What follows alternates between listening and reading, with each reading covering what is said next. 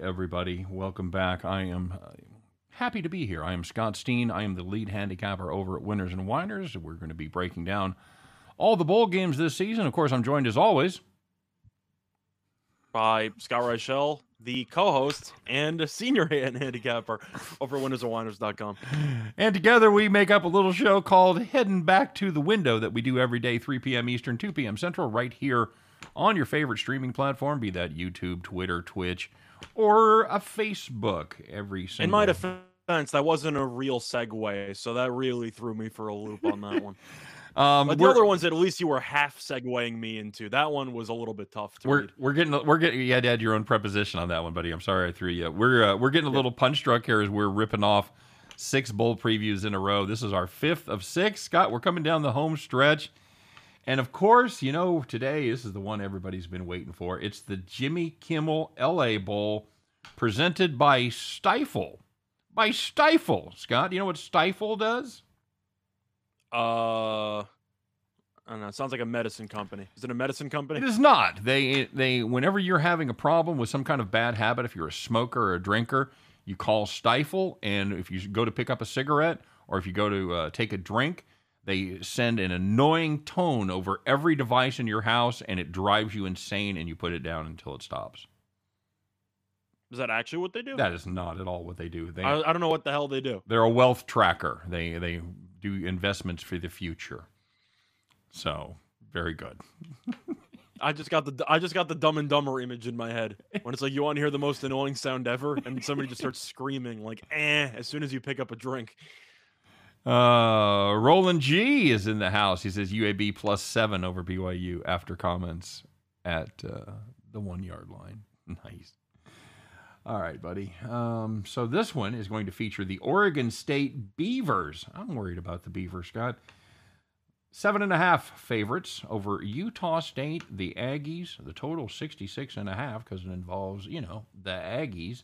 Put some respect. The Mountain West champion Aggies. That's very good. That's absolutely true. What is uh what is the Mountain West Championship get you? It gets you uh, a bowl game on opening Saturday. Congratulations. Sponsored by Jimmy Kimmel. Sponsored. Do you know the deal on that?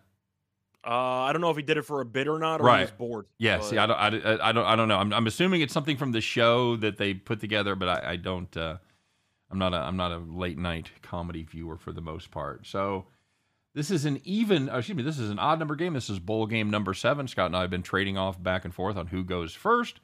So have at it, my friend. Oregon State minus seven and a half, 66 and a half. Let her rip. Uh, plus seven, plus seven and a half. Utah huh? State's minus seven and a half what did I say? Oregon State plus seven and a half.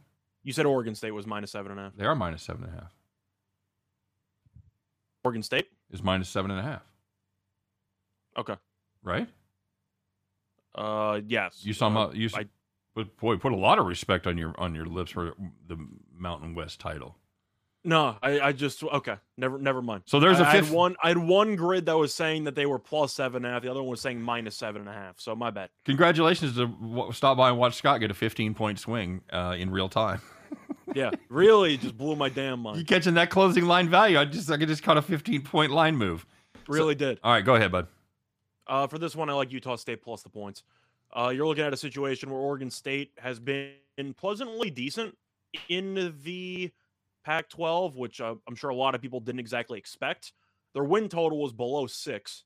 So people didn't expect them to make a bowl game, and they ended up making one. So good to them. But Utah State has been disrespected all year long. And shout out to Blake Anderson, who, in my opinion, deserves a shout out for Coach of the Year. He obviously wasn't going to win the award, but I do think that he deserves at least a recognition for what he's done with this Utah State program. But Utah State's getting seven and a half, apparently and that seems like that's a few too many points. I just think Utah State has a solid offense. The defense kind of picked it up late in the season. It's a high total, so you're expecting a decent amount of points from both teams, and I can understand that because both teams offensively are pretty solid. But do I really want to lay seven and a half with a team that has not made a bowl game since 2013?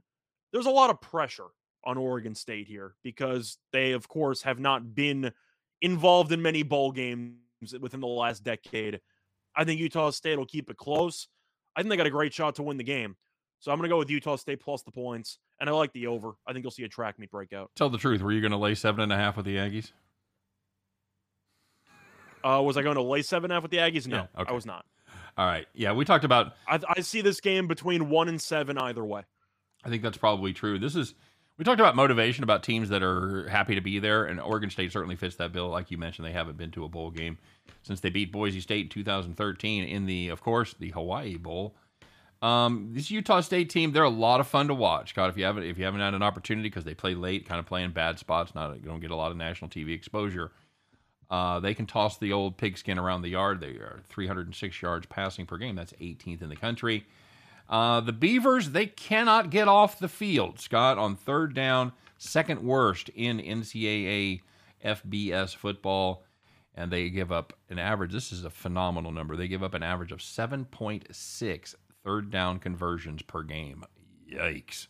Because you think about all the first downs you get on first and second down, to give up almost eight on third down alone, you're not getting off the field, guys. Um, now, on the other hand, you want to, if you want to run the ball against the Aggies, have at it. They can do that. And Oregon State is a team that can run the football. They hit that 200 yard mark nine times on the season, and they did lead the Pac 12 in rushing offense. Oregon State had a nice little season. They beat Utah, they beat Arizona State, they beat USC. But I'm with you. I think this one stays close. I think Utah State.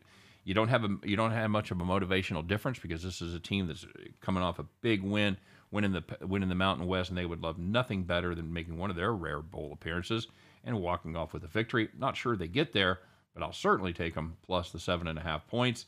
I think Oregon State's going to try to control the clock, keep the high-powered uh, offense of the Aggies off the field. I'll take the under 66 and a half in a small lean there. Well, we disagree on the total, but I just think that you're going to end up getting a very entertaining track meet because both teams, I feel like, can excel offensively where the opposing defense struggles, which should end up boding well for a pretty high scoring game.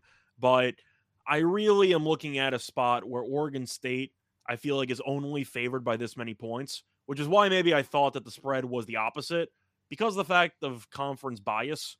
Oregon State's a team that really shouldn't be favored by seven and a half against, I'd say, many bowl eligible teams. Right. I feel like it's just mm. an automatic disrespect to the Mountain West.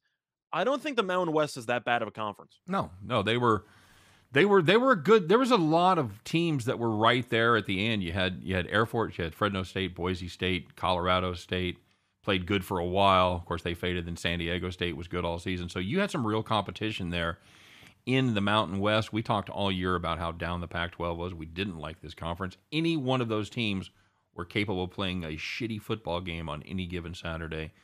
I think it's too many points. Oregon State could blow them out. You could have you could have a talent gap there that shows up, but I think Utah I State. think, Anders- I think that they could win the game. I think Utah State could win the game. A- absolutely, absolutely. Uh, Roland says, "Do it. Lay the re- seven and a half on the reverse uh, on the reverse score.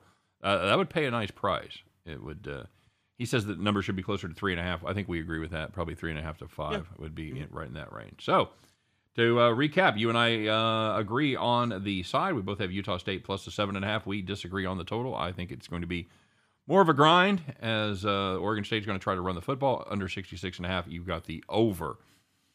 All right, buddy, that's going to do it. We've got one more coming, so you guys uh, stay tuned for that. As always, we want to know what you're thinking on this game. Put your plays in the comment section. We'll tally them up, and we'll uh, give out the consensus of the comment section and see how you guys do. We'll put your guys' record up against ours. We'll have a, we'll have a lot of fun. So make sure you do that for not just this bowl game, but all the bowl games.